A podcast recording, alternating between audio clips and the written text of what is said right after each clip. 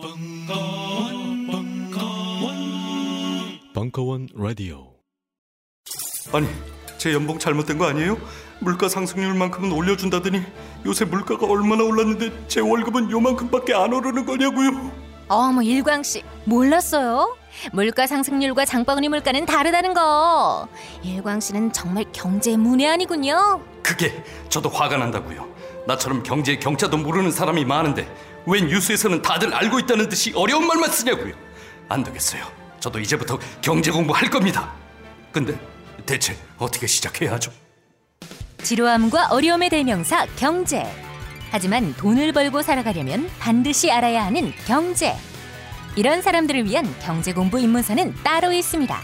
톡톡 튀는 경제 해설로 국민 경제 교사가 된 곽혜선 소장이 초보자에게 꼭 필요한 지식만 골라서 최신 경제 이슈와 함께 제대로 알려드립니다. 단언컨대 경제 공부는 가장 완벽한 스펙입니다. 저는 경제 공부가 처음인데요. 도서출판 한빛비즈. 다이어트, 피부 미용, 변비 해소, 두피 관리. 이 밖에도 많은 효능이 있지만 짧은 광고에서 탄산수의 모든 효능을 일일이 다 열거하기는 어렵습니다. 결국 탄산수 제조기의 품질과 가격입니다.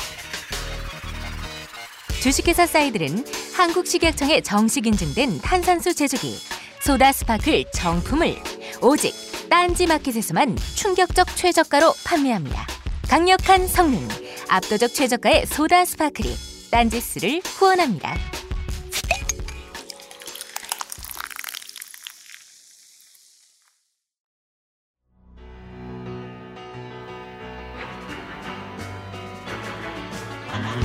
음악 평론가 강헌의 전복과 반전의 순간.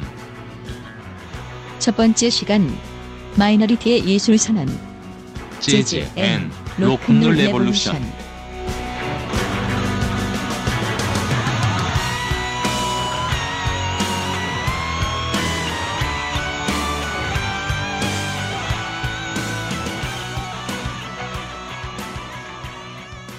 반갑습니다. 예, 예 강은입니다. 아 날씨도 정말 개 같은데 예. 이렇게 좋은 시간에 여러분들을 뵙게 돼서 저는 너무 기쁩니다.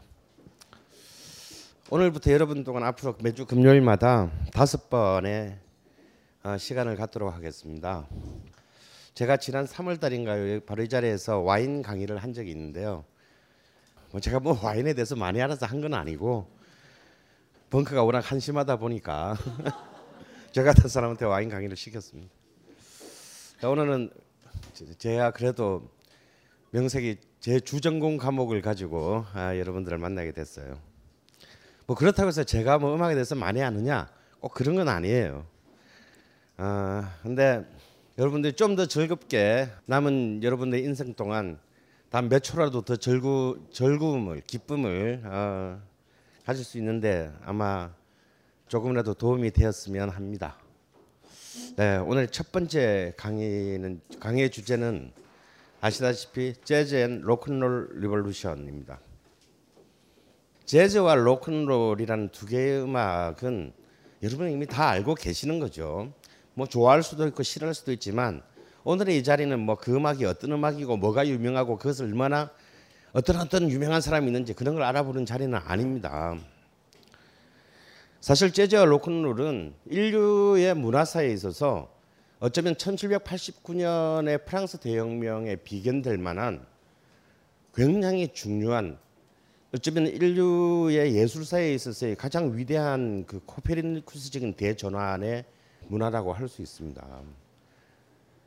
어쩌면 우리가 재즈와 로큰롤에서 오늘 여러분들과 한 두 시간 반 동안 추적해야 될 것은 아, 이 음악이 이렇게 뭐 아름답고 훌륭한 음악이구나가 아니고 이걸 통해서 우리는 지난 100년 동안에 어떤 예술사의 위대한 진화가 있었는지 그리고 지금 현재 오늘 우리가 누리고 있는 이 문화가 과연 어떤 유전자를 갖고 있는 것인지를 여러분들 몸속에 있는 바로 그 유전자를 스스로 파악해 보는 시간이라고 할 수 있어요. 도대체 뭐 재즈와 로큰롤이 뭔데 이렇게 약을 파시나 하고 그 의문이 든 분이 계실 수도 있습니다만 아마 지금부터 2시간 반 뒤면 제가 무엇을 말하고자 했는지 여러분은 알게 될 것이라고 저는 확신합니다. 자, 그러면 시작해 볼까요? 오늘 첫 번째 전복과 반전의 순간의 첫 번째 제목을 마이너리티의 예술 선언이라고 붙였습니다. 제가 좋아하는 역사학자 영국의 위대한 역사학자가 있어요. 에릭 홉스범이라는 사람입니다. 이 사람이 가명으로 재즈 평론가라도 활동한 사람이에요. 젊었을 때. 그 사람이 재즈에 대해 얘기하면서 굉장히 그 의미심장한 말을 남겼어요. 재즈는 가장 가난한 민중의 일상에서 탄생해서 주류의 문화가 된 극히 보기 드문 첫 번째 예의다라는 말을 했어요. 우리가 흔히 예술이라고 하는 것은 문화라고 하는 것은 언제나 많이 배우고 많이 가진 자들의 것이었어요. 그리고 그들에 의해서 인류의 예술사가 이끌어져 왔습니다. 그런데 못 배우고 못 가진 자의 그 바로 그런 그런 비참한 어떤 민중의 일상 속에서 그리고 바로 그 비천한 인간에 의해서 만들어진 문화가 인류 역사상 처음으로 mainstream에 진입했다라는 거예요. 이것만으로도 재즈가 그 이전의 예술사에 대한 가장 거대한 전복의 역사를 기술하게 되는 가장 첫 번째 이유가 됐습니다. 1917년으로 돌아가 봅시다. 지금으로도 약 96년 전인데요. 1917년 하면 딱 떠오르는 어떤 사건들이 있을까요? 너무 뭔가요? 네. 러시아 혁명이 일어나서 드디어 로마노프 왕조가 붕괴한 해입니다. 이른바 처음으로 사회주의 국가가 탄생한 해이죠. 그런 점에서 이 해는 굉장히 정말 세계사에 있어서 가장 거대한 전복의 해입니다. 자, 러시아에서는 로마노프 왕조가 붕괴했습니다. 그래서 레닌이 이끄는 볼세비키가 드디어 사회주의 정부를 세우게 됐죠. 또 어떤 일들이 일어났을까요? 자, 알게 뭐예요? 그에 뭔 일이 일어났는지. 아, 저에게 있어서 1917년은 음, 굉장히 의미심장한 해예요. 혹시 아시는 분은 아시겠지만 저는 학부를 국문과를 졸업했고 대학원을 음대에 갔었는데요. 한국 최초의 근대적 장편 소설인 이광수의 무정이 출간된 해입니다. 한국에서는 드디어 이광수의 무정에 인해서 이른바 근대 문학의 시대, 대중 소설의 시대가 열린 해예요. 그리고 이 해에 박정희가 탄생했습니다. 근데 이해 박정희만 태어났나요? 굉장히 위대한 한국의 예술가 두 사람이 태어난 해이기도 해요. 바로 윤희상과 그리고 가장 위대했지만 가장 불행한 종말을 맞았던 한국 20세기의 가장 위대한 민족 음악가인 김순남이 탄생한 해입니다. 김순남이 누구냐고 묻지 마세요. 언젠가는 제가 한번은 알려드릴 기회가 있을지도 모르겠습니다. 그리고 1917년에 드디어 미국의 남부지방의 작은 항구 도시에서 어떤 음반이 한 장 발표되었어요. 그 음반의 주인공은 오리지널 딕시랜드 재즈 밴드라는 연주자들이었어요.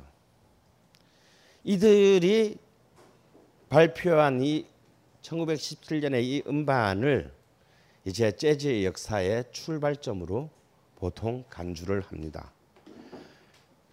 정말 재밌지 않나요? 러시아 혁명이 일어난 해, 박정희가 태어난 해에 해필 그때, 에? 예?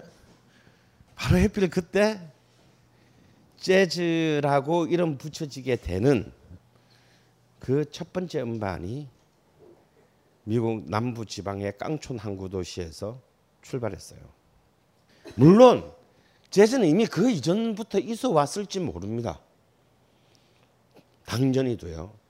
그런데 왜 우리가 이 재즈의 첫 번째 역사의 시점을 알 수가 없냐면 재즈가 지식인이나 지배계급의 문화가 아니었기 때문이에요.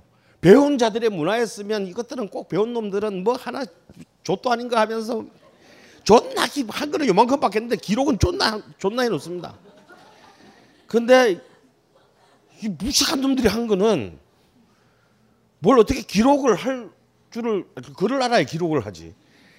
기록을 안 했기 때문에 이게 도대체 언제 이 문화가 탄생했는지 알 수가 없어요.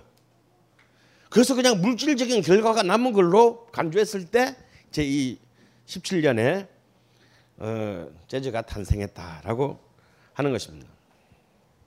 그래서 드디어 재즈라는 정말 시어머니도 모르고 며느리도 모르는 어떤 새로운 어떤 한 음악 문화 형식이 출현했어요. 그러면 재즈 하면 여러분들은 그냥 딱 뭐가 떠오릅니까? 재즈 하면 딱 떠오르는 것. 아 이거 어렵게 생각하면 안 돼요. 그냥 여긴 정답이 없기 때문에 지 꼴리는 대로 얘기해도 됩니다. 재즈 하면 딱 뭐가 떠올라요?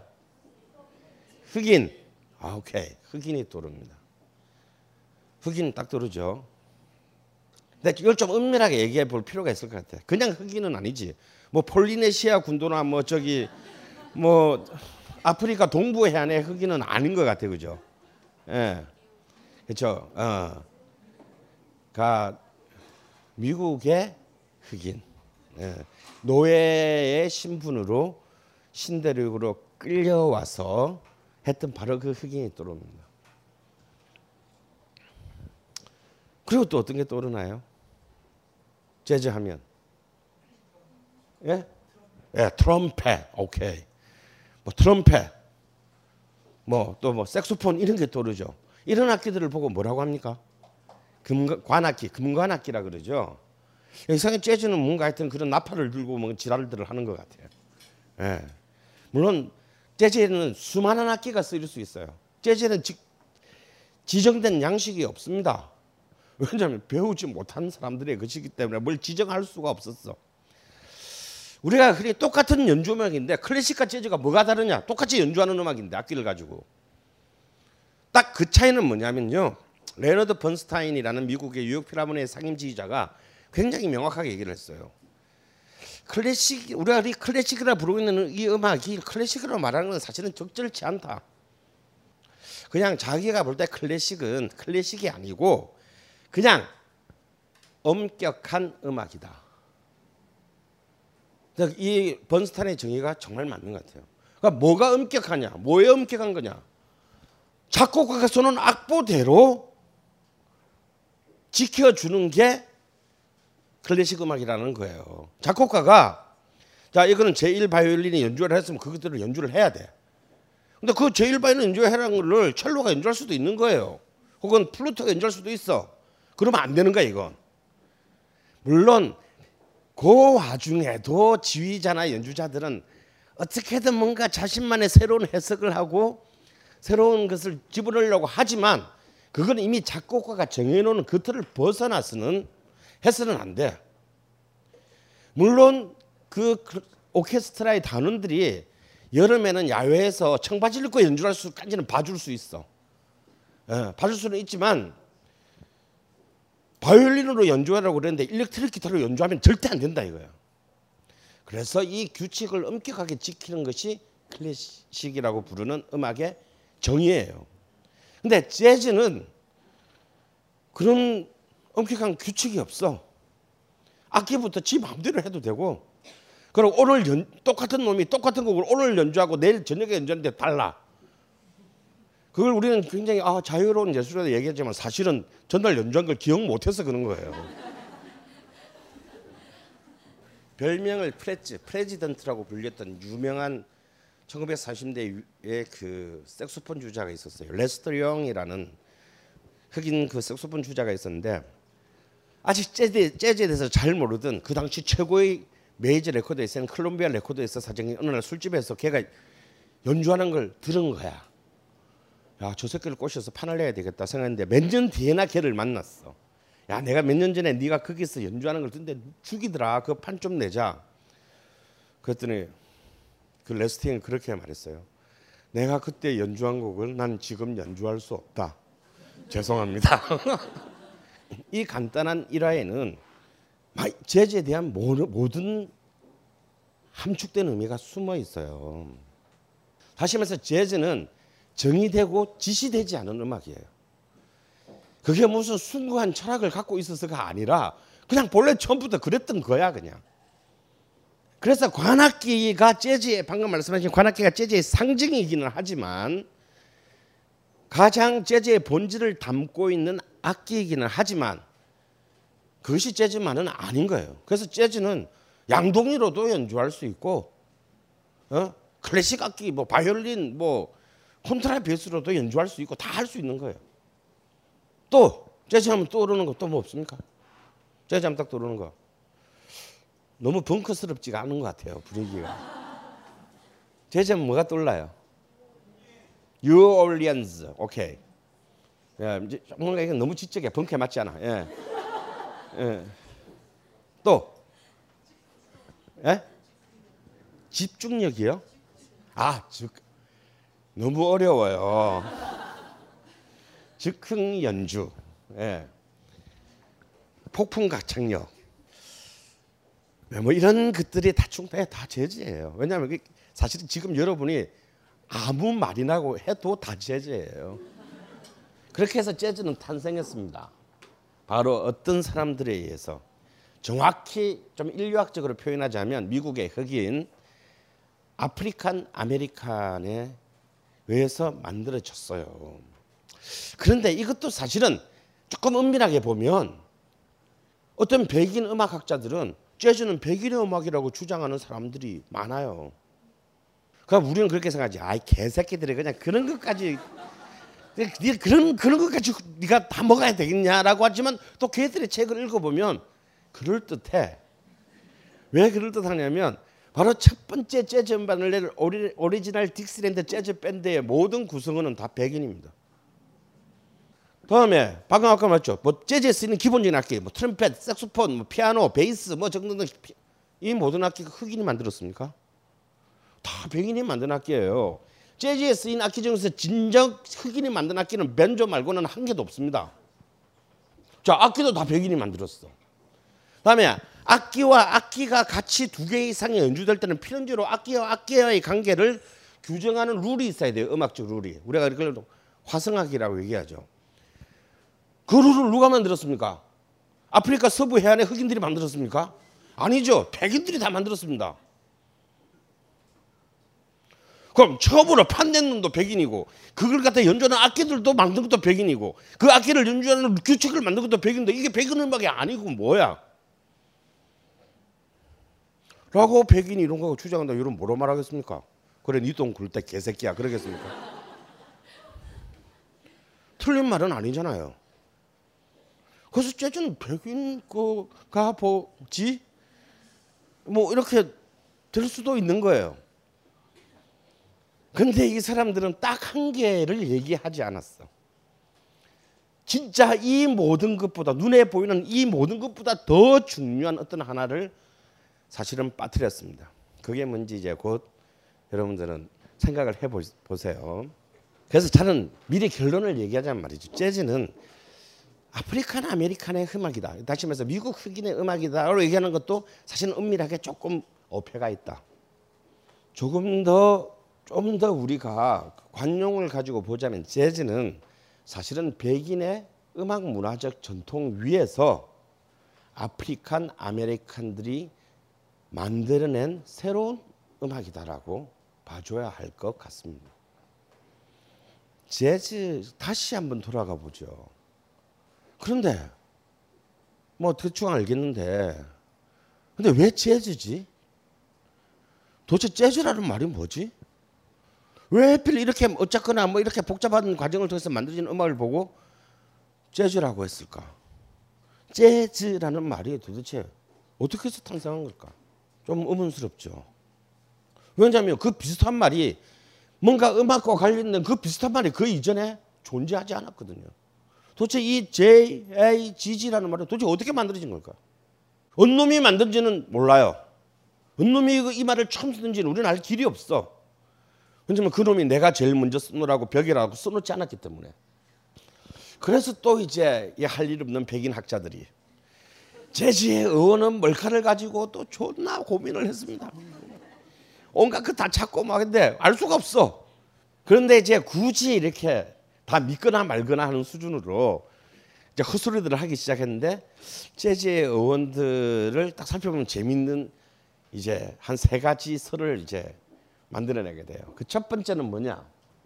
재즈라고 하는 것이 아, Jazz It Up이라는 당시 미국 남부 미시시피 강유역의 흑인 거주 지역에 쓰는 이 흑인들의 어떤 일종의 관용어 은어에서 뭔가 그래서 제일 비슷한 단어를 찾아보니까 저 말이 있더라는 거야. Jazz It Up. Jazz It Up이 도대체 뭔, 뭔 뜻인지 한국말로 번역해 좀 조금 그래요. 예? 이게 무슨 뜻이야? 이거 미국에서 미국 남부에서 미시시피 대학에서 공부했다. 내가 좀내 흑형들을 내가 좀 알지. 뭐 특히 언니들 중에서 없나요? 아 우리가 너무 국수주의적이야 지금. 어. 글로벌하게 삽시다. 나 솔직히 내가 그, 뭐 흑, 그 미국 흑인이 아니니까 도대체 저 말을 무슨 뜻인지 정확히 잘 모르겠어요. 근데 제 식으로 번역하자면 저런 뜻인 것 같아요. 아 꼴려. 뭐 좀 좀 약간 학술적으로 얘기하면 뭔가의 자극에 의해 내 속에서 성적 흥분이 인해 이런 뜻이고 일상적으로 말하면 어 꼴려 음. 그런 뜻인 것 같아요. Just it up. 아니다. 그 Just it up에 이 제스가 어떻게 어떻게 되다 보니까 S가 G로 바뀌어서 재즈가 됐다 이렇게 이제 주장하는 게 제일 많은 사람이 얘기하는 거고요. 아니야 하고 또 주장하는 또 이상한 놈은 자이브 SS 나왔다. 자이브가 뭐예요? 여러분 그 스포츠 댄스 있는 거 좋아하는 사람 자이브 춤 있잖아, 그죠? 사실 이 자이브의 본래 뜻은 뭐냐면요, 창녀라는 뜻이에요. 더 정확히는 흑인 흑인 창녀 를 자이브라고 합니다. 그럼 S는 뭐 야동에서 가장 많이 나오는 단어잖아요. 어. 그래서 자이브 S 하면 흑인 창녀의 매춘 행위를 말합니다. 응? 자이브 S. 그래서 자이브 S가 자이브 S가 자스가 됐다라고 주장하는 또 내가 보면 지금 말도 안 되는 얘기 같아. 뭐 하여튼 뭐 그런 주장하는데 한다는 할 말이 없지. 그래도 이까지는 들어줄 만해. 세 번째 얘기는 진짜 완전 아, 정말 어이가 없는 어원이에요. 세 번째는요. 아니다. 재즈는 찰스에서 나왔다. 찰스는 남자의 이름이잖아요. 실제로 1910년대에 말해서 20년대에 찰스턴이라는 춤이 유행해요. 댄스가 이런 재즈 음악에 맞춰서 추는 춤이 유행하는데 그래서 이상하게 찰스라는 말이 그때 빈번히 등장해. 근데 왜 찰스가 등장하느냐면 지 재즈 이더 짜이브에스 이렇게 게 뭔가 분위기 자체가 후끈한 것이 이 홍등가 사창가란 말이에요. 모든 사창가나 나이트클럽에는 뭐가 있냐면 삐끼들이 있어. 웨이터 혹은 삐끼들 호객하는 호객꾼들이 있단 말이에요. 근데 그때 우리나라도 왜 나이트클럽 가면 명함 보면 쥐름 씁니까? 쥐름 안 쓰잖아 그 사람들이. 보통 뭐 근데 저는 솔직히 조용필 시대 다음으로는 안 가봤어 그런 데를. 요새는 요새는 누구 이름 제일 유현진이 제일 많을려나? 뭐 박찬호도 많았었고. 요새는 누가 제일 많아요 나이트클럽의 그 웨이터들 이 명함에? 강호동? 왠지 올다 신 분 같은데요? 아 이거 안 가본 척 하지 말고 요새 누가 제일 많냐고. 예? 싸이 어 그럴만하다 그러니까 나이트클럽에 우리 저기 아저씨들 좀 명함에 자기 이름 쓴 사람 한 명도 못 봤잖아요 다 예명을 쓰잖아 마찬가지로 그 당시 유올연지들의 삐끼들 중에 제일 많은 이름이 찰스였대. 그래서 찰스 찰스 야 찰스 야 이쁘냐? 뭐 이부터 시작해가지고 막 그런데 이 찰스 찰스 찰스 찰스가 찰스가 됐다 뭐 이런 이런 어이없는 주장을 하는 이것도 학설이라고. 그런데 어쨌거나 간에 이게 재즈의 언어에 대한 1, 2, 3 뭐 또 더 있어요. 여기서 더 나가면 이제 이때부터는 엽기의 수준이에요. 근데 더 있긴 한데 하여튼 1, 2, 3 금은 동메달의 의원에 관한 논을 다 합쳐 보니까 여러분 딱 어떤 느낌이 듭니까? 왠지 재즈 어원을 설명하다 보니 뭔가 재즈가 동네 분위기가 좀 조금 껄쩍지근해. 게다가 이 동네가 뉴올리언즈라며 항구 도시예요. 항구 도시마다는 다 뭐가 있다? 예, 사창가, 창녀촌이 있단 말이에요. 가령 뭐 인천의 옐로우하우스, 목포의 삼학도, 부산의 완월동. 뭐 제가 다 가본 건 아니에요. 그러니까 뭐 그럼 뭐 함부르크, 암스텔담 뭐 거기는 가봤어요. 근데 관광으로. 음. 근데 그런 그 홍등가의 분위기가 이루어진 말들이에요. 그죠? 그러니까 성행이 매춘 호객 그래서 뉴올리언즈로 우리는 이제 그런 동네의 분위기 속에서 만들어진 음악이에요. 여러분 저 뉴올리언즈를 딱 보면 이게 어느 나라 어원을 둔 말이라는 걸 알 수 있어요. 뉴는 영어고 오를레앙이에요. 오를레앙. 야 불어줘 불어. 뉴 오를레앙. 이 얘기는 뭐냐면 미시시피 하구에 있는 이 항구 도시가 속한 주 루이지애나 주가 본래는 영국령이 아니라 프랑스령이었습니다. 그러니까 프랑스 애들이 건설한 식민지 지역이에요. 그런데 이놈들이 이제 이게 언제 그 앵글로색슨 영국 쪽으로 넘어가느냐면 나폴레옹 전쟁, 나폴레옹 웰링턴에 웰링턴 전투에서 나폴레옹이 지고 이제 프랑스가 막대한 전쟁 배상금을 물어야 했기 때문에 그때 영국한테 그때서야 1813년에 이제 10, 1814년 빈 회의 전에 이게 넘어갑니다. 그러니까 본래는 주인이 프랑스였어. 그러다가 영국에 들러갔어요. 프랑스와 영국은 바로 붙어 있지만 한국과 일본만큼이나 완전 서로가 아주 앙숙인 관계죠. 그리고 굉장히 컨셉이 다른 나라입니다. 일단 미국의 주류가 되는 앵글로 섹슨계들은 일단 딱 막 발음만 딱 들어도 딱딱하죠. 딱딱하고 엄격하고 권위적이고 교조적입니다. 그렇게 그들은 자신들의 식민지를 만들었어요. 근데 프랑스 애들은 약간 한랑하고 생각이 좀 없고 철없고 생각나는 대로 짓거리다가 나중에 존나 후회하고 뭐 이런 애들 있잖아요. 에? 좀 그런 컨셉이에요. 그러다 보니 이쪽은 프랑스가 통치할 때부터 굉장히 상대적으로 또 항구 게다가 항구 도시 다 보니 게다가 또 노예항이다 보니 이미 노예들이 오기 아프리카에서 잡혀오기 전부터도 여기에는 각종 백인들로 일종의 백 인종의 용광로를 이루었던 지역이에요.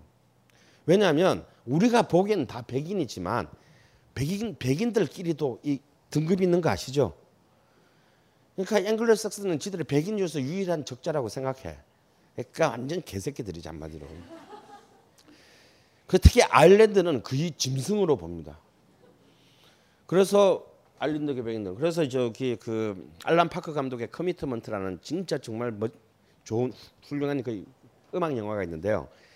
그 아일랜드 개백인이 더블린에서 R&B 밴드를 만들어 그 공고를 내 오디션 공고를 그러면 동네 수 양아치들이 와가지고 할 일도 없으니까 막 하면서 오디션 보면서 물어요 그 광고 낸 주인공한테 아니 근데 우린 백인인데 왜 R&B를 해야 돼? 그러면 그 주인이 그럽니다. 왜냐하면 우린 유럽의 흑인이니까. 음, 뭐 이런 이런 막 알로그로 막 가득 차 있는 재미있는 영화인데요.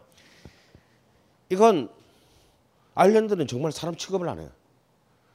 게다가 또 특히 이런 또 걔들은 프로테스탄트다 보니까 카톨릭계 특히 이렇게 스페인계, 이탈리아계, 프랑스계 뭐 혹은 그리스 정교 쪽 그리스계 이런 이런 백인들을 굉장히 이주 백인 이하로 취급합니다.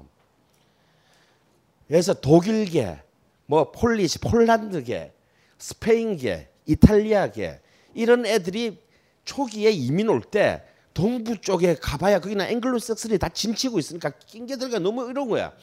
그래서 이들이 이민 올 때도 이미 프랑스령 쪽으로 많이 왔어요. 그래서 이미 이 동네 자체가 굉장히 다양한 백인들 문화들로 이미 섞여 있는 데다가 시커먼스들까지 와가지고 이게 완전 정말 이게 처음으로 이제 국제 도시가 된 거예요. 뉴올리언즈가 컬러풀한 예. 됐는데 게다가 또 이 프랑스 애들은 좀 상상력이 좀 뛰어나요. 그래서 예를 들어서 앵글로 섹슨 지배 지역에서도 흑인 노예들이 있었지만 앵글로 섹슨계들은 그렇게 흑인 여자 노예들을 건드리지 않았어요.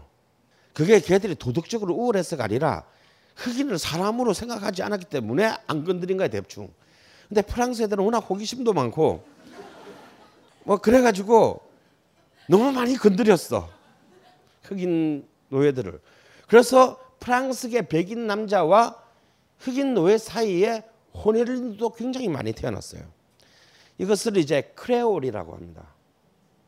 근데 또 이 프랑스 애들이 또 훌륭한 점은 뭐냐면 어쨌거나 자기 피해 반은 자기 거잖아. 그래서 얘들을 얘들을 완전 노예 취급은 안 하고 우리로 치면 초등학교 정도 혹은 중학교 정도의 가장 기초적인 그런 어, 공부도 좀 시켜주고 좀 농장에서 일하는 것보다는 좀뭐 서비스업이라든지 뭐 이런 쪽으로 일을 하게 해줬어요. 그래서 이들은 이 크레올이라는 존재가 왜 중요하냐면요. 이게 바로 재즈가 어떻게 진화하게 되는지를 보여주는 굉장히 중요한 겁니다. 왜냐하면 재즈는 아까 말했지만 연주 음악이라 그랬잖아요. 악기를 연주한다는 거 여러분들 중에서도 악기 하나 연주하기가 해보시면 알겠지만 뭘 하나 제대로 악기를 뭐 한 곡을 연주한다는 게 굉장히 어렵다는 거 아시죠? 농장에서 하루 종일 일하는 애가 악기를 연주할 기회가 있겠습니까?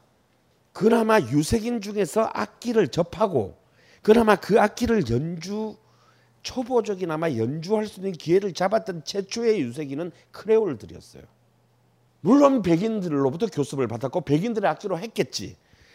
결국 이들의 후예가 이제 20세기에 재즈를 만들게 되는 겁니다. 그래서 이들이 이 재즈로 가기 전에 이 크레올들에 의해서 19세기 말에 만들어진 양식이 하나 연주 양식이 하나가 있어요. 그걸 렉타임이라고 합니다. R A G T I M E. 주로 피아 이건 피아노로 하는 거야. 관악기가 아니라. 이 렉타임 중에서 여러분들이 다 아는 곡이 있어요. 바로 그 The Entertainment. 역시 그 크레올 출신인 스콧 조플린이라는 유색인이 만든 곡인데요. 나중에 1971년에 조지 로이 힐 감독이 만든 스팅의 주제가 스팅의 주제가가 바로 이 크레올들이 만든 레그타임을 렉타임을 갖고 와가지고 영화에서 주제음악으로 써가지고 대박을 쳤죠. 그래서 이 크레올들의 렉타임을 반은 백인들 거야 완벽하게 이거는 백인들한테 배웠어. 백인들의 악기인 피아노를 가지고 한 이 렉타임 19세기 말 20세기 초의 렉타임을 이제 재즈의 전신으로 보고자 하는 또 많은 그런 이론들이 있습니다. 그래서 결국 재즈라고 하는 것은 백인들 거에서 백인과 흑인이 반쯤 섞인 크레올들로 넘어왔어. 그 다음에 이제 진짜 오리지널 시커먼스들로 이렇게 넘어오는 이런 이제 그 짧은 뭐라 그럴까 이렇게 그 진화의 과정 속에 있게 된 거죠. 바로 이 뉴올리언즈의 588. 그 이 항구 도시의 이 매춘 동네가 뭐냐면 바로 스토리빌이라는 동네입니다. 그래서 여러분이 만약에 재즈를 좀 듣게 되면 찰리 파커 의 스토리빌 이런 앨범들을 보게 돼요. 그 우리로 치면 조용필 인 588 뭐 이런 거죠. 어, 이건 뭐냐면 내가 이 재즈의 출발점에 서 있다. 단지 그 동네에서 연주했다는 것만을 의미하는 것이 아니라 나는 이 정신으로부터 출발하고 있다는 것에 대한 은근한 과시입니다. 비록 그 동네는 굉장히 정말 비천하고 가난하기 이를 데 없는 동네였지만 바로 이 동네에서 이제 새로운 이 African American들에 의한 새로운 연주 음악이 1910년대부터 만들어지게 됐던 거예요. 뭐와 함께? 매춘 산업과 함께. 뉴올리언즈라는 영화 1955년 영화가 있어요. 그걸 보면 주연이 주연 남자 주연이 누구냐면요. 루이 암스트롱이에요. 여자 주인공이 빌리 할리데이야. 빌리 할리데이 연기 존나 못해. 근데 이제 흑백 영화인데요. 그걸 보면 굉장히 재밌는 장면이 나와요. 항구 도시에서 시작해. 항구에서 이제 배가 막 들어오면 이제 손님들 내릴 거 아니야. 선원들도 내리고 군인들도 내리고 이제 뭔가 이 새로운 도시에서 욕망을 찾아 나선 젊은 남자들이 우르르 내려요. 근데 스토리빌은 저 안쪽에 있잖아. 그게 어떻게든 이것들을 꼬셔가지고 그까지 가야 되잖아요. 그럼 이제 루이 암스트롱 같은 삐끼들이 막 배가 도착할 때부터 이 부둣가에서 연주를 시작합니다. 음, 막 연주를 시작해.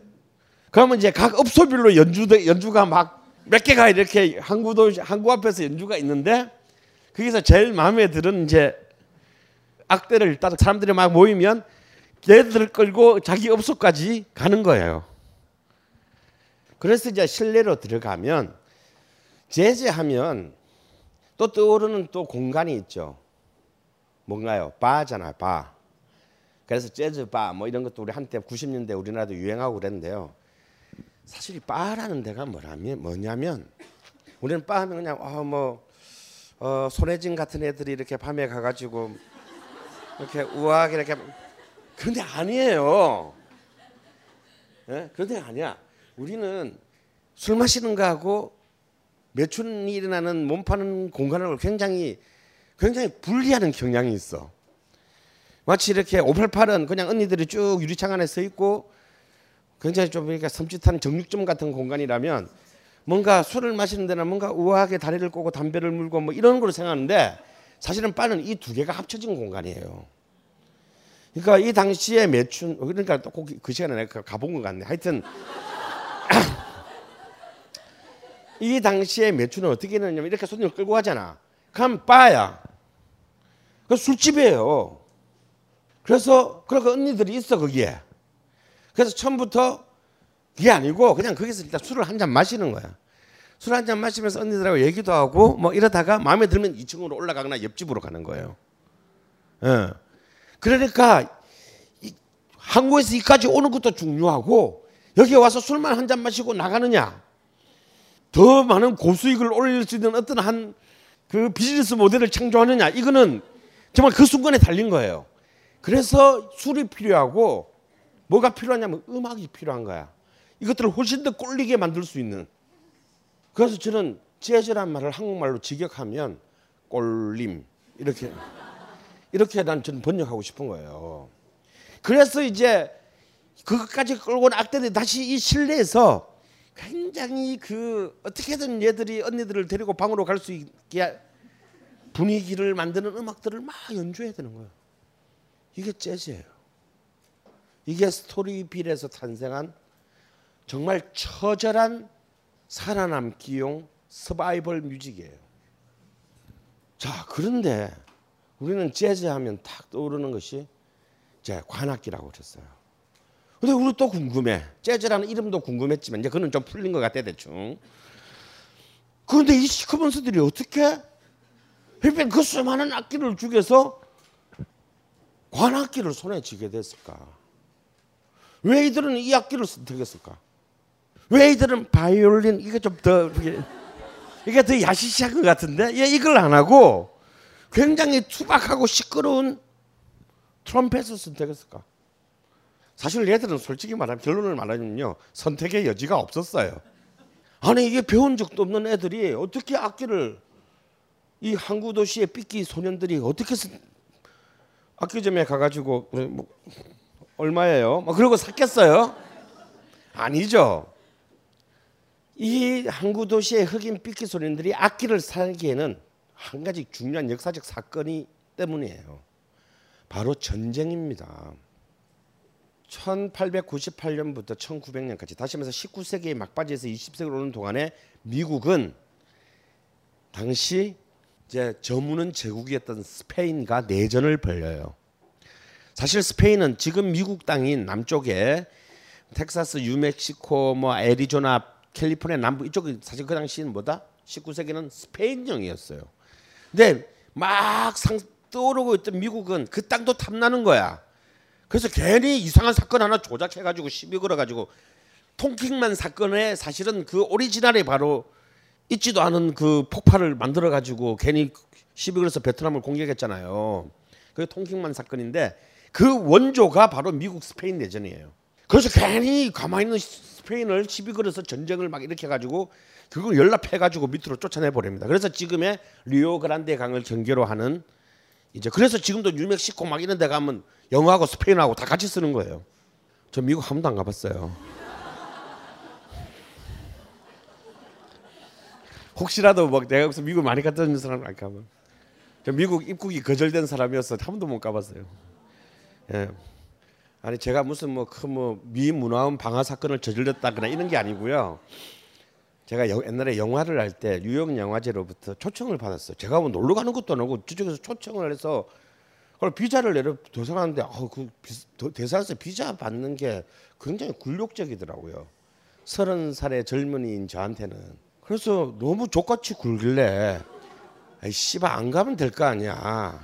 조까 씨발 그러고 내가 그러고 나왔으면 되는데 괜히 그 앞에 있는 그 미국인 서류를 확 빼앗아 가지고 눈앞에서 빠바바박 찢어서 얼굴에 확 던지고 나왔어요. 그랬더니 근데 여러분 제발 그렇게 살지 마세요. 순간의 선택이 20년을 힘들게 해. 저는 그러고 그냥 아예 안 가 그러고 저는 왔거든요.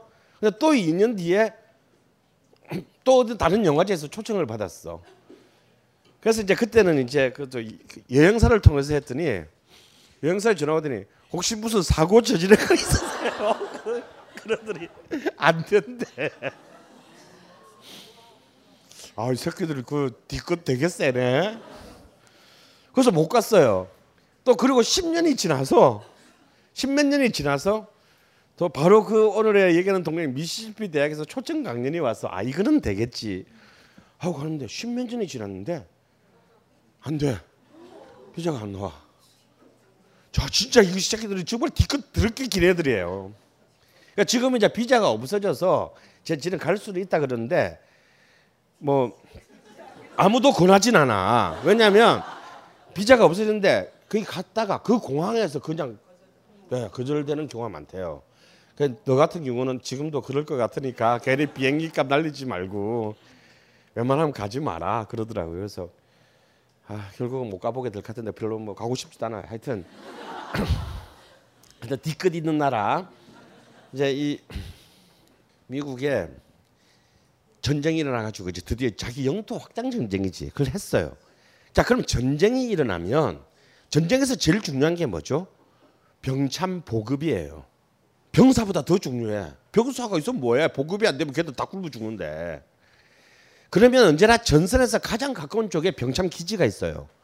그러면 이 한국 아 한국이래 미국 스페인 전쟁에 제일 가까운 항구 도시가 뉴올리언즈 항이었어요. 그래서 뉴올리언즈 항이 이 미국 스페인 전쟁에 일종의 보급창 역할을 했는데 전쟁이 끝나고 난 뒤에 이제 필요 없어진 많은 폐기된 군수 폐기해야 될 군수 물자들이 다 이 항구에 와서 폐기되는 거예요. 그럼 이 수많은 군수 물자 중에 뭐가 있냐? 군악대 악기들이 있었다 이거야. 여러분 뭐 군대를 갔다 오신 분도 있고 뭐 갈 필요가 없으신 분들 있고 가야 되는데 안 간 놈들도 있고 뭐 여러 가지가 있겠지만 안 가도 다 아는 거지. 그리고 군악대 악기의 가장 주류가 무슨 악기예요? 관악기잖아. 관악기는 기본적으로 태생상 전쟁의 악기예요. 전쟁과 사냥의 악기란 말이야. 왜 관악기가 군악기냐면 그 이유가 뭐예요? 두 가지 있어요. 첫 번째, 소리의 직진성이 굉장히 제일 강한 악기예요. 비- 불면 한 5km까지 그 소리가 날아가요. 두 번째, 포터블해요. 손에 들고 다닐 수 있어야 돼. 피아노는 절대 군악대 악기가 안 돼. 그걸 누가 들고 다녀 그걸? 근데 현악기가 절대 군악대 악기가 안 되는 이유는 현악기는 기본적으로 실내 악기예요. 야외에 나가면 들리지가 않아. 두 번째, 현악기는 비 맞으면 끝이야. 비는 고사고 습기만 많아도 악기를 못 쓰게 돼요. 그래서 현악기는 군악대 악기가 들어. 그래서 군악대 악기는 뭐다? 관악기와 타악기로 이루어져 있어요. 그러니까 이 악기들이 바로 이제 완전 이 한구 뒷골목에 그냥 새로 굴러다니게 된 거예요.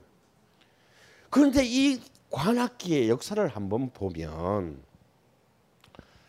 이 악기는 사실은 백인이 만드는 수- 가장 역사가 깊은 악기 중에 하나임에도 불구하고 이 악기들의 역사는 참 점점 몰락한 양반과 같은 악기예요. 그리스 로마 시대 때까지는 관악기가 짱이었는데 이게 바로 그때까지는 좀 어느 정도 명맥을 유지하다가 이제 우리가 잘 아는 이제 뭐 모차르트 뭐 베토벤 이런 이제 아저씨들이 등장하면서 이 악기들은 점점 미나투판의 흑살이 껍데기가 되기 시작해. 막 자꾸 자꾸 밀려나 중심에서. 여러분 뭐 여러분들도 클래식 좀 듣고 살지요. 정윤서 선생 강의 제목이 그거라며. 그래서 뭐 예술의 전당인지 뭐 예술의 뭐, 뭐 뭔지는 잘 모르겠지만 하여튼 그런 데 가면 오케스트라 보러 가보세요. 어, 악기를 배치해 악기의 배치가 권력의 자리 권력의 배치거든. 본래 모든 권력은 권력자의 거리에 반비례해요. 내가 권력자의 거리가 가까울수록 권력이 큰 거야. 그러면 오케스트라 지휘자가 있으면 지휘자하고 제일 가까운 악기들이 뭐예요? 예. 지휘자가 딱 등장하자마자 누구랑 악수합니까? 제1 바이올린 악장하고 악, 악수. 어 씨 왜 걔하고만 악수를 해? 어, 걔하고만 악수를 해요. 제일 바, 물론 이제 아마 지휘자의 개성에 따라서 배치가 조금 다르긴 하지만요. 가장 통상적인 배치는 자 지, 내가 지휘자고 여기가 객석이고 여러분이 요 자리가 오케스트라면 제일 바이올린, 제2 바이올린, 비올라, 첼로 그러니까 딱 지휘자를 싹 둘러싸고 앉아요. 딴 놈들은 들어오지 마. 그리고 그 바로 뒷줄에 중앙에 이제 이쁜 언니들 플루트 뭐 피콜로 오, 뭐 오보에 뭐 이런 목관들이 쫙 앉아요. 그리고 그 바로 뒤에 이제 혼 뭐 잉글리시하고 뭐 이런 것이 앉고 그 맨 마지막 뒷줄에 트럼펫, 트롬본, 튜바 아저씨들이 무표정하게 앉아 있습니다. 왜냐하면 객수로부터 너무 멀어서 뭐 잘 보이지도 않아. 그 양쪽에 이제 뭐 타기들이 있고. 여러분이 오케스트라 연주에 무슨 베토벤 교향곡 들어가서 보면 가서 보세요. 사실은 여러분들 전부 다 거의 그 앞에 보는 시간에 거의 90%는 지휘자만 봐. 잘생긴 애들. 어? 존나 카리스마 있는 애들 지휘자만 보잖아. 가서 한번 혹시 다음에 갈 일 있으면요. 트럼펫 주자 한 명을 찍어 가지고 얘가 1, 2, 3, 4악장 동안 뭐 하는가만 계속 보세요. 진짜 할 일 없어 걔들. 처음에 1악장 알레그로 정도에 조금 합니다. 2악장 아다지오 들어가면 편히 쉬죠 보통. 예, 편히 푹 쉽니다. 말러 같은 거 하기 전에는 편히 푹 쉬고 뭐 3악장 미뉴에트 가도 대통령 손톱 소재하고 있어요. 그리고 이제 자 4악장도 이제 거의 피날레쯤 가서야 부시럭거리면서 악기를 들고 빰빠라빰빰빰빰빰빰 하고 한 대충 네 소줄 불고 박수 치고 끝난다 이거야. 악기의 권력은 작곡가들이 이 악기를 독주 악기를 얼마나 많은 작곡을 해주느냐에 따라 결정돼요. 그런데 19세기로 이제 고전 낭만주 시대로 오면 작곡가들은 작곡가들은 자기가 먹고 살기 위해서 자기의 작품을 훨씬 과시적으로 들리는 효과를 만들어내야 돼요. 한 번도 이렇게 해서 딱 꽂혀야 내가 먹고 산단 말이야. 그러면 표현력이 풍부한 악기들을 선호하게 돼 있어요. 뭐냐? 피아노예요. 바이올린입니다. 관악기 미안하지만 노땡큐예요. 왜? 애들 너무 일단 거칠어 애들이. 다음에 트럼펫 한번 보세요.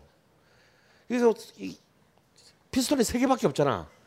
이거 가지고 뭘 하라고. 실제로 트럼펫은 옥타브가 악기 하나 옥타브가 1가 3분의 2 옥타브 정도밖에 안 돼요. 근데 지금 지금 옥타브를 한 네다섯 개 오려내려서 표현해도 지금 내가 묵고 살까 말까 한데 꼴랑 2옥타브도 안 되는 그 악기 가지고 내가 어떻게 묵고 살 거예요. 게다가 차라리 클라리넷이나 색소폰 같은 악기는 입에 입에 딱 물리는 리드가 있어서 그나마 괜찮은데 호른이나 트럼펫, 트럼폰 같은 악기는 그나마 입술에 딱 물리는 게 없어. 그냥 구멍만 뻥나 있어요. 그러니까 입술을 대고 소리를 내기가 굉장히 음을 정확히 내기가 굉장히 어렵습니다. 웬만큼 불어가지고는 소리가 안 나요. 그래서 이 악기들은 점점 작곡가들이 좋아하는 악기에 반열해서 밀려나서 서자처럼 밀려났어요.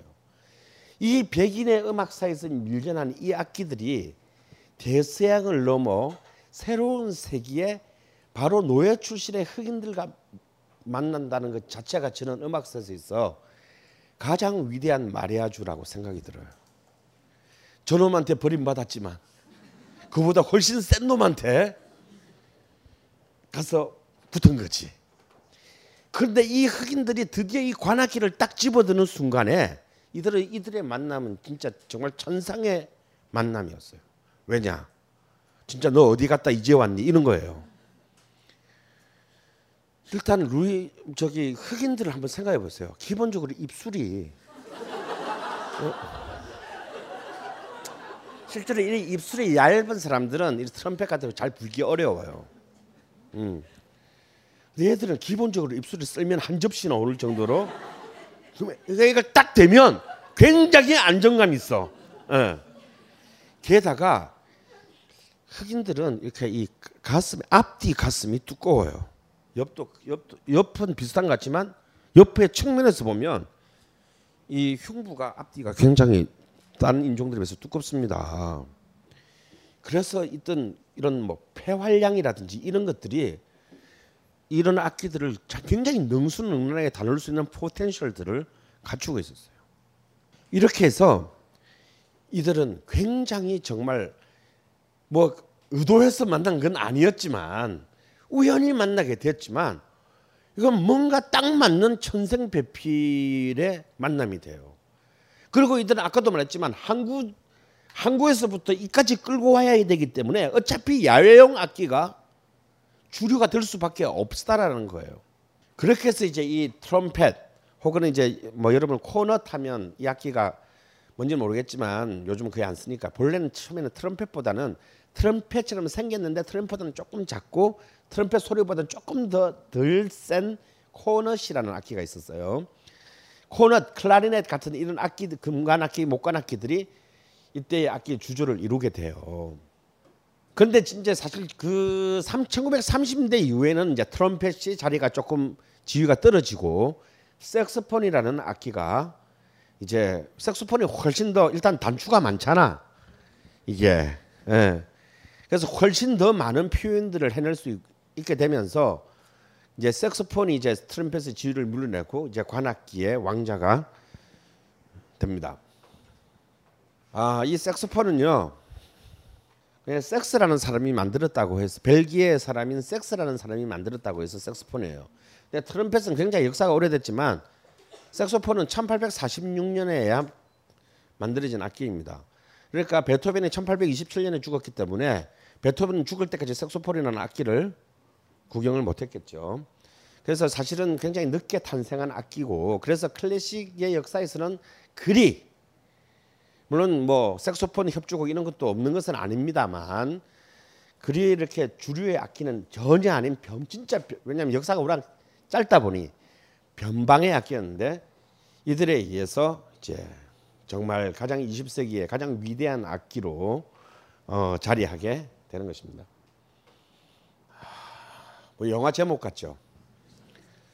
자 여기에서 바로 이 뉴올리언즈에서 위대한 한 사람이 한 사람의 흑인 삐끼가 탄생해요. 그는 1900년 7월 4일 생입니다. 생일부터 일단 위인들은 이 생일부터가 남달라야 돼. 너무나 상징적인 생일 아닙니까? 새로운 세기의 첫 해에 미국 독립기념일 날 태어났어요. 아, 이 흑인은 14살이 되기 전에 사소한 범죄로 소년을 이미 두 번이나 갔다 왔어요. 그렇지만 그 이 항구 도시의 삐끼 생활을 하면서 집어든 이 악기를 가지고 그는 재즈의 어떤 하나의 신화가 되었고 재즈를 미국 국민음악으로 만드는데 결정적으로 공헌했으며 재즈를 세계에 전파하는 해서 세계의 음악으로 만드는 제 첫 번째 공헌자가 됩니다. 그래서 그에게 쏟아진 수많은 찬사와 별칭들이 있는데 그 중에서 가장 뭐 대표적인 별칭이 이 사람의 별, 별명이 재즈 엠베서드, 재즈의 외교관. 근데 이보다 더 위대한 별명은요 팝이에요. 그는 곧 대중문화 그 자체다. 그래서 팝이라는 별명을 가지게 되는 인물은 바로 루이 암스트롱이에요. 분 딱 보면 흑인이잖아. 암스트롱. 근데 저걸 루이스 암스트롱이라고 읽으면 안 돼요. 루이 암스트롱이에요. 그러니까 이것도 뭐예요, 그죠? 이 이름도 프랑스 방식으로 여기가 있는 거예요. 자, 이 루이 암스트롱의 탄생과 행적을 따라가면 그럼에도 불구하고 재즈는 뉴올리언즈라는 진짜 남쪽의 깡촌 항구 도시 우리로 치면 전라남도 목포의 삼학도에서 그냥 작부들과 삐끼들이 노는 음악에 불과한 local culture였어요. 근데 도대체 이 음악이 도대체 30년 만에 전 세계 공통의 음악 언어가 된단 말이에요. 이 과정은 이것에 이런 어마어마한 무시무시한 도저히 그 이전 시대는 19세기까지는 절대 있을 수 없는 이 무시무시한 전파의 속도는 바로 이 뉴올리언즈 출신의 루이 암스트롱의 행적을 따라가면 그대로 할 수 있어요. 이제 이 루이 암스트롱에서 재즈라는 것이 점점 이제 사람들에게 흑인들에게서 다음에 백인들에게 알려지게 됩니다. 근데 우리가 이때까지 이제 재즈가 어떤 계기를 통해서 어떤 어떤 악기를 만나서 어떤 이들이 만들었는지를 알게는 되었는데 그럼 도대체 그럼 얘들이 그 악기를 통해서 무엇을 담으려고 담아 담 어떤 음악적인 내용을 담았느냐에 대해서는 얘기를 하지 않았어요.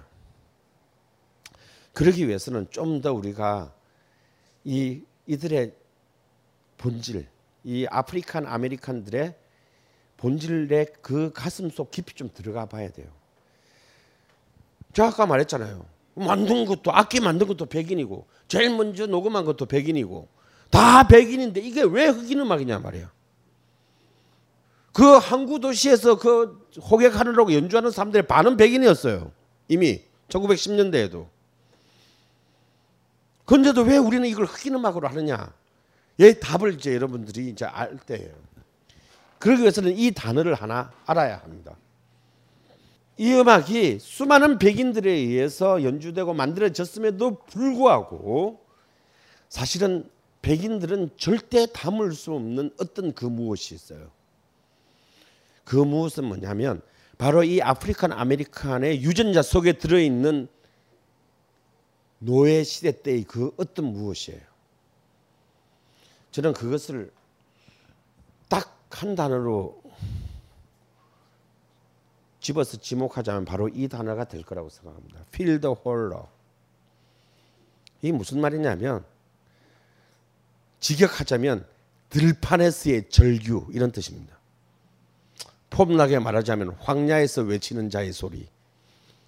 이 field holler라는 말이 뭐냐면요.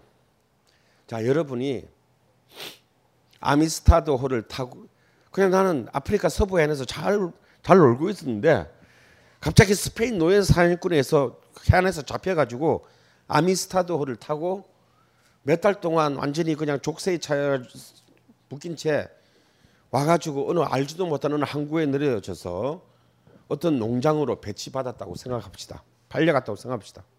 자, 여러분 다 시커먼스들이에요. 자, 이들이 처음 신데루스의 생활을 시작한 곳은 도시가 아니라 뭐다? 그 비옥한 미시시피 델타 지역의 농장이었다는 사실이 중요해요. 이 농장이라는 것은 어떤 곳이냐면 끝없는 농사가 이루어지고 있고 사람은 없는 곳이다 이거야. 그러다 보니까 일하는 노예보다 그것을 관리하는 백인이 극히 적은 곳이에요. 이 얘기는 뭐냐면 우리가 계속 흑인의 관점에서 보지 말고 백인의 관점에서 보면 나 지금 말도 안 통해. 근데 얘들을 좁혀서 일을 시켜야 되는데 만약에 이들이 자, 내가 아차하고 감시를 소홀히 하는 순간 이들은 다수고 이걸 관리하는 백인은 소수인데 순간 나는 시체가 돼요. 그렇죠? 그것도 농장이라는 끝없이 그냥 모카밭이나 옥수수밭이 펼쳐져 있는 그 속에서 누가 뭐 어떻게 되든 알게 뭐야. 그렇기 때문에 이, 이 흑인들을 관리하는 노- 백인들은 더욱 더 비인간적인 가혹성을 가질 수밖에 없었어요. 왜? 한 번의 실수는 곧 나의 죽음이니까. 그래서 이들은 어떻게 흑인을 관리했냐면 그 중에 한 가장 가혹한 방법 중에 하나가 뭐냐면요. 흑인끼리 말을 못하게 했어. 그냥 일 못한다고 이게 아니고 그냥 말 자체를 못하게 한 거야. 왜냐면 얘들 무슨 말인지 내가 못 알아듣잖아요. 이것들이 무슨 탈출 모의를 하는지 전복 모의를 하는지 알게 뭐야. 그러니까 아예 말을 못해. 그냥 말만 하면 무조건 가서 말하는 좁힌 거예요. 그럼 맞다 보면 아 내가 말을 하면 무조건 때리는구나. 말을 못하게 한 거예요. 일할 때건 일하지 않을 때건. 그러면 이들이 이 근데 사람이 힘든 거는 참을 수 있는데 바로 옆에 있는 사람은 말도 못하게 하는 건 진짜 이게 참기 어려운 일이에요. 그럼 이들이 유일하게 소리칠 수 있는 것은 낮에 일하러 아침에 일하러 나가서 옆에 사람 보고 말하면 패니까 일하면서 하늘을 향해서 소리를 지르는 길 말고는 그를 통해서 자기를 자기 속에 숨어 있는 내 가슴 속에 가득 잠겨 있는 그 울분과 분노와 슬픔을 그런 이게 그러니까 이게 말인지 노래인지 신음인지 구원의 기도인지 우리는 알 길이 없어요. 왜? 그들은 기록할 수가 없었으니까. 여러분이 어떤 재즈를 듣는 데서 바로 그 노예 농장 속에서 말하는 것이 금지된 그 노예 흑인 노예가 정말 하늘을 향해서 무언가를 부르짖는 소리가 들린다면요. 여러분은 그 순간 재즈가 여러분의 음악이 된 거예요. 뭐 syncopation이 어떻고 improvisation이 어떻고 뭐 저 offbeat의 사박자고도 좆까는 소리 하지 말라 그래. 그런 거는 그냥 네이버 지식인에 보면 다 재즈의 뭐 음악적으로 다 있어요. 그런 게 재즈가 아닙니다. 그게 필드 홀러예요. 그러니까 이거는 음악이라고 볼 수도 없어요. 그냥 인간의 가장 원초적인 절망의 소리예요. 재즈가 모든 99개의 요소가 백인들에 만들어졌지만 바로 그 African American들은 바로 마지막 하나 이것을 이 안에 담았기 때문에 재즈는 African American 음악의 그- 것입니다. 그러면 이, 이 field holler들은 필, field holler는 어떻게 진화하게 되나? 이 field 그리고 이제 우리는 시간이 흘러갔어요. 한 세대 지나고 두 세대가 지나갔습니다. 우리는 다시는 영원히 고향에 돌아갈 수 없다는 걸 알았어요. 그리고 우리는 이제 결국 이, 사, 이 사회에 동화되어 갑니다. 백인들도 이제 이제 말도 알아듣게 되고 말도 가르쳐 주고 또 걔들은 우리에게 기독교라는 종교도 가르쳐 줬어요. 그래서 우리도 그냥 우리끼리 교회 만들어 가지고 우리끼리 막 성서를 마음대로 해석하면서 흑인 교회를 통, 교회를 통해서 위안을 받았어요. 그 이제 우리도 이제 아 우리도 좀 좀 살자 씨바 뭐 이러면서 조금 초기에 그 가혹했던 것에서 좀 벗어나서 우리도 노래도 좀 부르고 술도 한 잔 마시고 밥도 먹고 살게 됐어요. 그러면서 이제 이들의 노동 과정 속에서 자연스럽게 노래들이 만들어졌어요. 그 노래들을 우리는 블루스라고 합니다. 그래서 블루스는 노예 농장 시대 때부터 만들어진 흑인의 노동요에서 출발을 하는 거예요. 그래서 이 노동요에는 어떤 이 노동의 고단함, 슬픔, 자유를 향한 희망, 혹은 아 그래도 그 노예끼리도 또 서로 눈 맞은 애들이 있을 거 아니야. 예, 뭐 이쁜 여자, 그 중에서도 개중 더 이쁜 여자랑 살고 싶은 어떤 욕망. 이 모든 세속적인 욕망을 담, 담은 노래가 바로 블루스예요.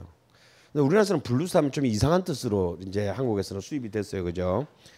그냥 나이트 클럽에서 이렇게 그 어, 교미용 음악으로 이렇게 그 교미를 앞두고 남녀가 사, 전초적으로 부둥켜안는 어떤데 소요되는 음악으로 이상하게 알려졌는데 블루스는 그런 게 아니고요. 글자 그대로 blue한 거예요. 슬픈 것의 복수야. blue, 어? 복수의 슬픔으 로 이제 이 음악이 만들어져야 돼요. 그리고 이제 또 여러분이 아는 또 이들에 의해서 만들어지는 음악이 있죠. 가스펠. 가스펠이란 말은 글자 그대로 God, 신의 spell, 철자라는 뜻입니다. 가스펠하고 블루스가 뭐냐? 똑같은 음악이에요. 본래 이렇게 그 없는 사람들은 한 개 가지고 다 쓰잖아. 예? 그 양반들이나 제사 지낼 때 제기 따로 있고 평소에 밥 먹는 밥그릇 따로 있지 없는 사람들은 그냥 평소에 밥 먹는 데다가 다시 받아서 제사 지내는 거예요. 그래서 세속적인 욕망을 다 똑같은 노래인데 세속적인 욕망을 담은 노래는 블루스고 신에 대한 구원을 담은 내용을 담은 노래는 가스펠이에요. 가스펠이 어디 엉뚱한 데 따로 존재한다고 생각하지 마세요. 자 이렇게 해서 이 field holler의 그것은 블루스와 가스펠이라는 이제 흑인의 보컬 음악 양식, 흑인의 민요 음악으로 혹은 교회 음악으로 발전을 했어요. 바로 이 보컬 음악 field holler에서 블루스로 이제는 이 보컬 음악의 음악적 자양분이 이제 트럼펫이나 색소폰, 드럼 같은 악기 연주에 스며들어져서 형상화되는 그 결과물이 바로 뭐다? 재즈 음악이다라는 거예요. 바로 그 루이 암스트롱은 이제 시카고로 1925년에 진출합니다. 왜 진출하느냐? 이것도 다 앵글로 섹슨족 때문이야. 이 앵글로 색슨 이상한 하드코어 Puritan 앵글로 색슨 백인 시장이 뉴올린즈 시장으로 와요. 와가지고 스토리빌 야 588 폐쇄해. 왕창 폐쇄하는 바람에 얘들 하루아침에 다 직업을 잃게 돼요. 그래서 이들은 저 정처 없이 이제 미시시피 강을 따서 북상합니다. 올라가면서 뭐 오른쪽에 세인트루이스, 왼쪽에 캔자스 시티 저 가본 거 아니에요. 그렇게 해서 이제 쭉 올라가면 드디어 중부의 최고의 도시이자 이미 노예 해방 이후로부터 흑인들의 할렘이 형성돼 흑인들의 거주 지역이 형성돼 있던 중부 최고의 도시인 시카고가 나와요. 그래서 25살이 된 루이 암스트롱은 이제 이 시카고에 가서 드디어 동네 스타에서 지역 스타로 발돋움합니다. 루이 암스트롱이 스타가 될 수 있었던 것은 그 많은 수많은 시커먼스들 중에서 루이, 루이 암스트롱이 스타가 될 수 있었던 것은 어쩌면 그 위에 모든 엔터테인먼트 비즈니스, 비즈니스에서 스타가 되는 모든 본질이 이 루이 암스트롱 속에 숨어 있어요. 여러분 재능을 갖고 있다고 스타가 됩니까? 절대 아니에요. 그런데 루이 암스트롱이 한, 한 명의 이 뉴올린즈 출신의 흑인 청년이 이제 시카고로 진출한 스타가 되어가는 과정은 어찌 보면은 대중문화 혹은 문화 산업에서 스타라는 개념의 탄생과 굉장히 그 스타라는 개념의 탄생과 굉장히 밀접한 본질을 공유하고 있습니다. 추석 선물 건강한 변화가 시작되는 아로니아 진.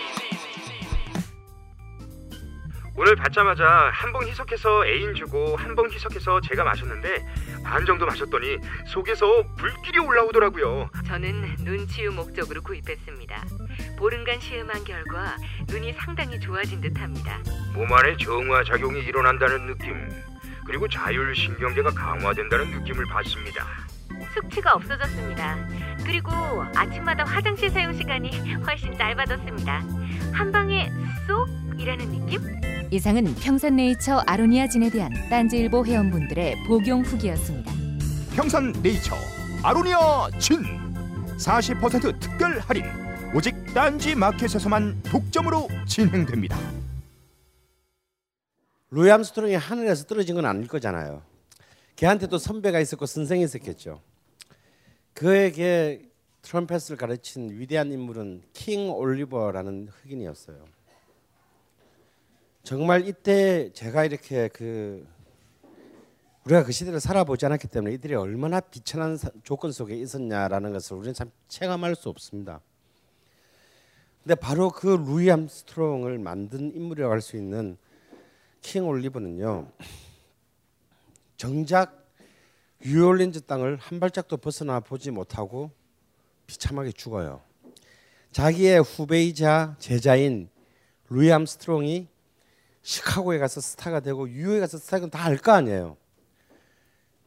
정말 자기도 가고 싶은데 뉴욕까지 갈 버스비가 없었어요. 그래서 킹 올리브는 당구장에서 서빙을 하면서 팁 받은 돈을 모아서 뉴욕을 가려고 그 버스표를, 버스표를 사기 위한 돈을 모으다가 결국 자신의 침대 위에서 그냥 죽어요. 그래서 그가 시체를 치웠을 때 그 버스표를 살려고 모았던 동전들이 침대 밑에 있었다고 합니다. 그런 수많은 그 동시대의 그 흑인 연주들 중에서 왜 루이 암스트롱이 재즈의 상징이 되는가 하면 첫 번째로는요. 제가 여러분에게 드렸던 그 동영상 다 아까 보셨다 그랬죠. 그게 이제 세인트 루이스 블루스라는 이제 가장 유명한 연주를 하는데 제가 그를 보여드린 이유는 사실 여러분들이 그 장면 오늘 제 얘기를 듣고 집에 가서 한 번 더 보세요. 그 8분짜리의 공연 실황 중에 재즈에 대한 모든 요소가 이미 그 안에 다 들어 있어요. 그 안에 여러분 그, 그 세인트 루이스 블루스라는 것을 보시면서 딱 느낀 게 아 재즈가 어떤 그구나라는 게 느낀 게 있다면 혹시 말씀해 보실 분 있으신가요? 뭐 무엇을 느끼셨습니까? 아무 느낌이 없었어요. 뭔가를 느끼긴 했지만 표현하기가 조금 그래요. 아, 그게 예술이에요. 뭔가 오긴 왔는데 뭔지는 잘 몰라. 자, 똑같은 연주 음악인데 얘들은 좀 일단 너무 법칙이 없어, 그렇죠? 뭐 등장할 때부터 언제부터 뭐 시작하는지도 잘 모르는 상태에서 뭐 대충 뭐라 뭐라 그러더니 뭐 시작해 그냥. 어. 그러다가 이상한 띵띵한 흑인 아줌마 하나 나와가지고 노래를 부르죠. 그 블루스예요. 바로 이 곡은 루이 암스트롱이 만든 게 아니에요. WC 참 이름도 WC야. WC 핸디라는 블루스 작곡가가 1914년에 발표한 세인트 루이스 블루스라는 블루스 곡 그걸 이제 이, 이 언니가 부릅니다. 그죠? 그리고 그걸 받아서 루이 암스트롱은 연주를 하게 되죠. 이거는 뭐냐면 우리가 하는 재즈라고 하는 것은 바로 이 블루스에서 출발한 거예요라고 얘기를 하는 거예요. 잘 부릅니다. 그런데 여러분 좀 이상한 거 못 느끼셨어요? 우리가 거기서 아는 사람은 루이 암스트롱밖에 없어. 그런데 그래서 그 장면 속에서 루이 암스트롱이 그리 돋보이는 존재는 아니야. 뭐 조용필과 위대한 탄생이 아니야. 그죠? 노래 부를 때는 이 언니가 주인공이고 그럼 뭐 가끔 옆에서 찝쩍대기는 하지만 노래는 주로 벨마 미들튼이라는 언니가 다 하고 그 연주할 때도 뭐 루이 암스트롱 혼자서 다 하는 것 같지도 않고 그냥 다 같이 해. 급기야는 나중에 드럼이 솔로까지 해. 루이 암스트롱도 별로 못하는 솔로를. 응, 뭡니까? 우리가 교향곡을 들을 때는 보통 현악기가 주도를 하죠. 음, 그 다음이 목관이고 아까도 말했지만 금관은 아주 뭔가 큰 어떤 액센트를 줄 때나 간신히 등장합니다. 재즈는 기본적으로 그게 소속된 모든 악기들의 우리는 동등한 동등한 평등성을 전제로 하는 거예요. 여러분 헤비메탈 같은 거 좋아하시는 분들은 왜 락밴드 공연 가면 꼭 음반에는 그런 게 없지만 공연 가면 꼭 마지막에 멤버들 소개하면서 막 드러머도 솔로 한 번 하고 다음에 베이스도 뭐 한번 하면서 이제 솔로하고 막 그러잖아요. 이게 사실은 우리는 바로 재즈의 자식들이라는 것을 보여주는 퍼포먼스예요. 비록 역시 그래 봤댔자 모든 조명을 받고 언니들의 전부 사인 받는 건 앞에서 노래 부르는 솔로 가수들이지만 하지만 우리는 동등합니다. 이게 락밴드의 철학이에요. 그것은 어디로부터 왔다? 제주로부터 온 거예요. 제주로부터 명백히 물려받은 겁니다. 여러분 이렇게 똑같이 노래 부르는 가수인데 우리는 어떤 사람을 보고 제주 보컬리스트라고 어떤 사람은 팝 보컬리스트라 그래요. 그 차이가 뭔지 아세요? 어떤 노래를 부르느냐에 달려 있는 게 아니에요. 재즈 보컬과 팝 보컬을 나누는 기준은 딱 한 가지예요. 내가 이 연주하는 사람과 동등한 이론이다라고 생각하는 사람은 재즈 보컬리스트예요.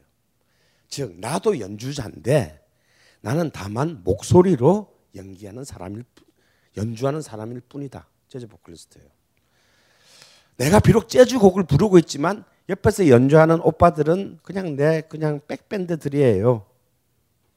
제가 스타예요라고 생각하는 개 같은 놈은 이제 팝 보컬리스트예요.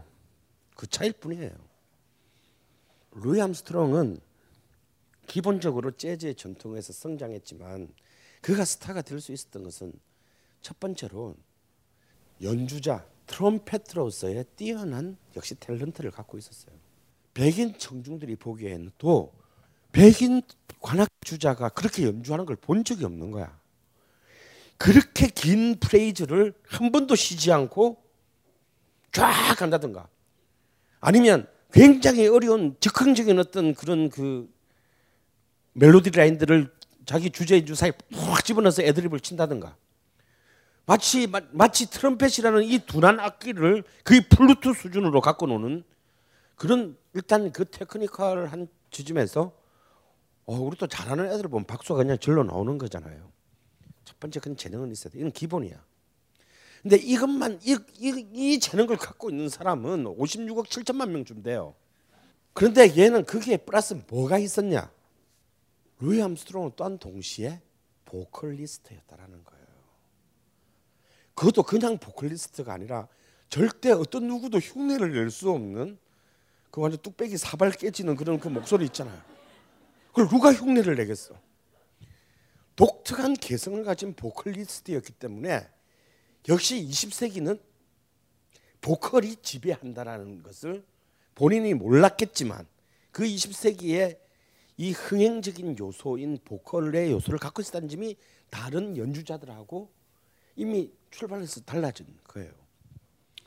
여러분 오페라가 처음 출발하던 17세기에 이탈리아에서 가수는요 창녀보다도 더 낮은 사회적 대우를 받았다는 것을 상기하십시오. 그런데 그런 어떤 그 미천한 신분의 어떤 사회적인 조건을 가진 보컬리스트가 드디어 20세기에는 가장 각광받는 최고의 value 가치를 가지게 되는 것 또한 이 20세기적 문화의 전복입니다.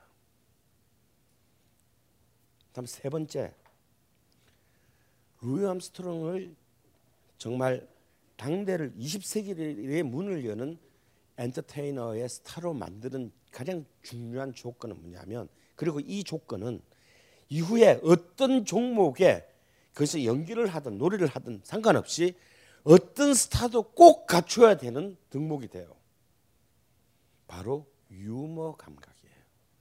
이거는 자신의 지적인 능력과는 상관없는 부분입니다. 유머 감각을 갖고 있지 못한 자는 스타가 못 돼요. 왜 좀 존나 삐딱한 새끼들 있잖아. 니들이 예술의 권해를 알아? 뭐 이런 애들. 이런 애들은 뭐 매니아는 생길 수 있어. 절대 스타 못 됩니다. 아, 나는 신비주의적 은둔이 좋아. 뭐 이런 애들 절대 안 됩니다. 왜 유머 감각이 있어야 되냐면요. 바로 언론, 매스미디어 때문이에요. 여러분, 스타를 만드는 것은 대중이 아니고 언론이에요. 언론에서 반복적으로 노출되면서 스타가 되는 거거든요. 그러면 언론 담당자들, 기자나 PD들이 제일 좋아하는 연예인이 누구냐? 자기한테 촌지를 주는 연예인이 아니에요. 언론 담당자들이 제일 좋아하는 연예인은 뭐냐면 자기한테 일용할 양식, 다시 말해서 기사거리를 주는 연예인이다 이거야. 근데 매주 어떻게 기사가 나오겠어요? 막힐 때도 있을 거 아니야. 그럴 때 누구한테 가면 기사가 나온다는 것을 확실히 알면 얘는 계속 월급을 받을 수가 있는 거야 나는. 그럴 때 기자들이 기사거리만 떨어지면 괜히 루이 암스트롱 옆에 가.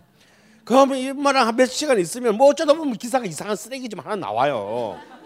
웃기는 걸로.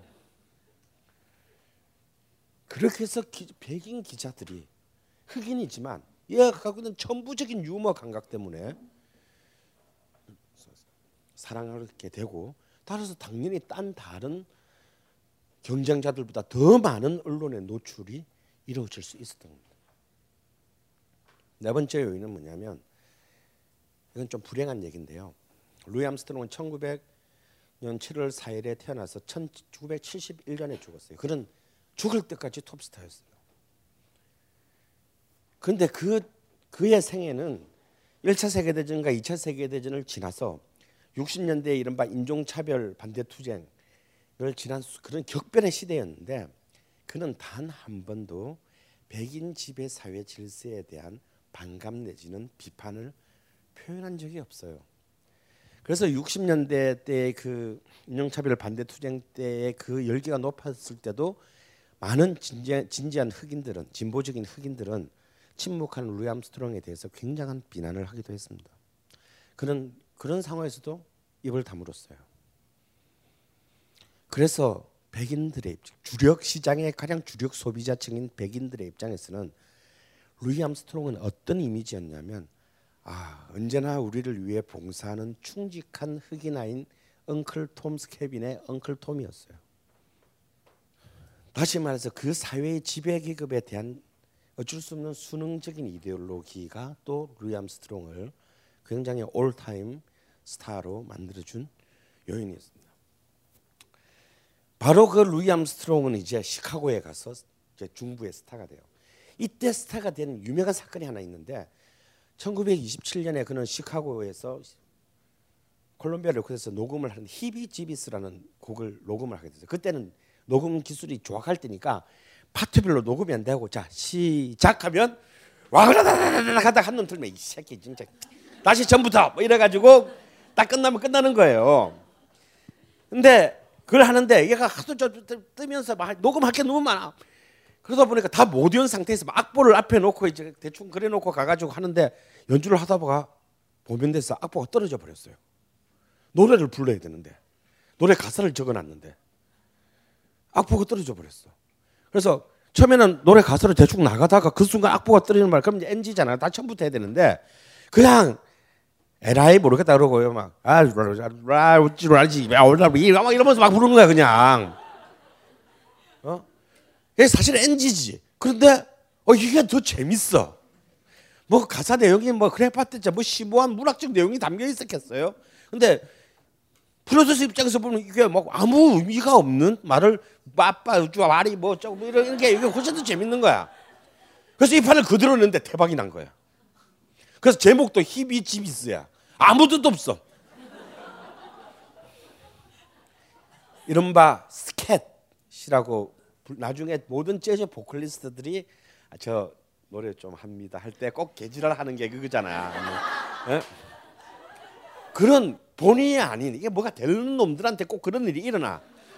본의 아닌 그런 것까지가 화제가 되고 사람들의 관심을 받게 되는 그런 이제 일들을 만들면서 루이 암스트롱은 이제 시카고의 스타가 되고 그리고 4년 뒤인 29년에 드디어 흥행의 메카인 뉴욕으로 가, 게 돼요. 근데 이 뉴욕에 가서, 가서 승부를 그는 그 순간이 바로 미국 현대사의 가장 암흑기인 경제 대공황이 일어나는 바로 1929년이었습니다. 그런데 바로 이 경, 역설적으로 말하자면 미국 현대사에서의 최악의 암흑기라고 할 수 있는 이 경제 대공황 때문에 재즈는 더 이상 동네의 문화가 아니라 미국인의 문화가 되는 그런 기가 막힌 기회를 포착하게 되는 거예요. 미국은 지금 현재 뭐 누구도 부인할 수 없는 세계 최대의 패권 국가죠. 그런데 그 패권 국가가 되기 전까지 굉장히 많은 엄청난 그 파란의 터널을 통과해야 했습니다. 우리는 29년 경제 동황 대공황만 기억하지만 29년 공황 전에도 이미 1907년과 1912년에 공황이 두 번이나 있었어요.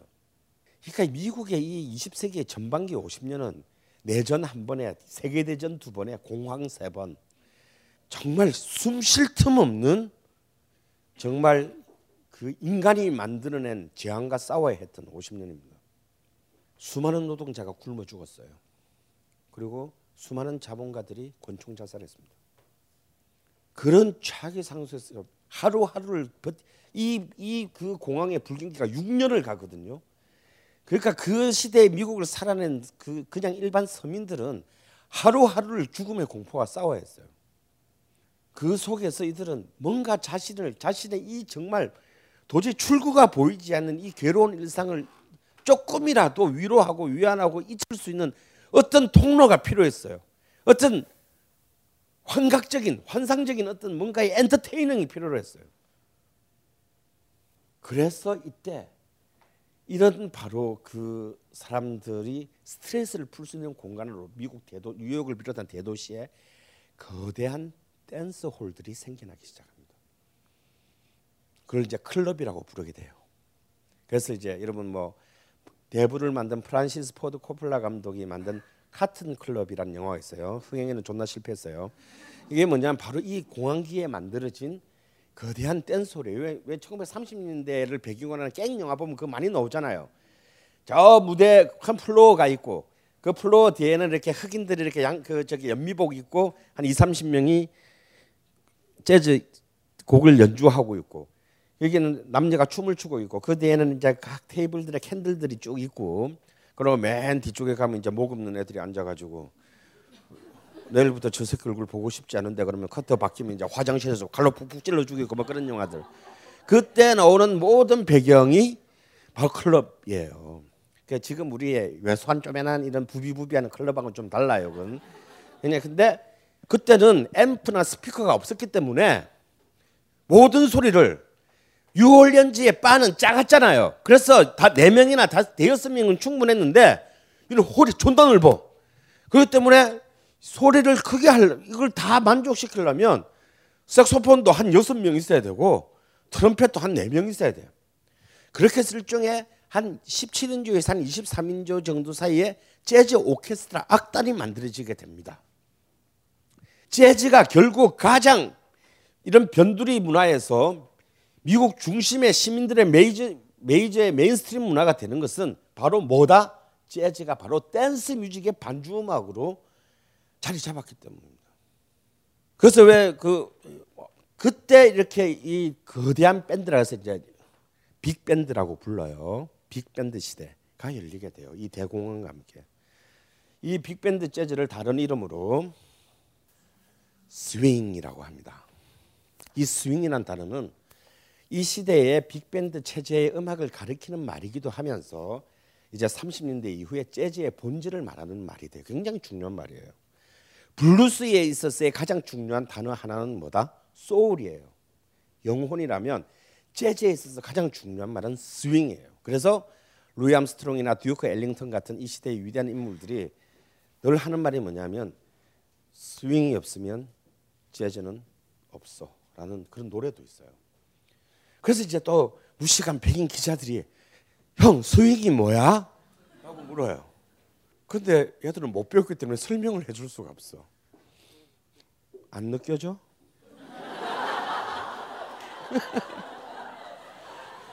이게 이 스윙이 아저이 이 흑인 애들 말이 이 용어들이 그런 거야. 이제 백인 애들을 갈굴 때 어떻게 하느냐? 백인 재즈 하는 애들이 야 너희들 안 돼 그러면 왜 안 되는데? 스윙이 없잖아. 어, 스윙이 뭔데? 그 물어보는 것 자체가 네가 모른다라는 거야. 뭐 이런 식이야. 나중에 힙합으로 가면 그루브라는 말이 나와. 그루브를 음악적으로 어떻게 분석할 거야? 그럼 그때 그러지. 안 느껴지니? 넌 안 돼. 이렇게 되는 거예요. 이게 무식하면 이렇게 확실하게 무식해야 돼. 그래야 그냥 싹 깍수를 못해. 그게 스윙이에요. 근데 이 정말 이 스윙을 어떻게 표현할 수, 어, 음악적으로 음악적인 요소인데 이걸 어떻게 표현해야 되냐? 표현할 길이 없어. 글자대로 스윙은 휘두르다 이런 거잖아요. 저 식으로 과연 스윙을 한국말로 어떻게 표현해야 될까?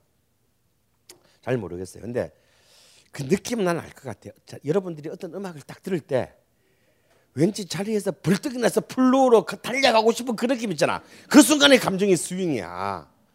그러니까 그 느낌을 이끌어내는 음악이 재즈인 거예요. 제가 한몇 년 전에 제가 제일 좋아하는 재즈 연주자가 소니 롤린스라는 사람이에요. 이미 그때 3년 전에 왔을 때 80인가 그랬어. 한국에 처음이자 마지막으로 오게 되겠지. 그래서 LG 아트 센터에서 이틀 연주했는데 첫날을 연주했어요. 혹시 첫날 연주로 이 사람의 인생이 끝날지도 모른다라는 생각이 들어가지고 첫날을 갔어요. 꽉 찼어요. 한데 너무 좋았어. 근데 정말 80 노인이 노는데 어떻게 노느냐면 이렇게 나와요.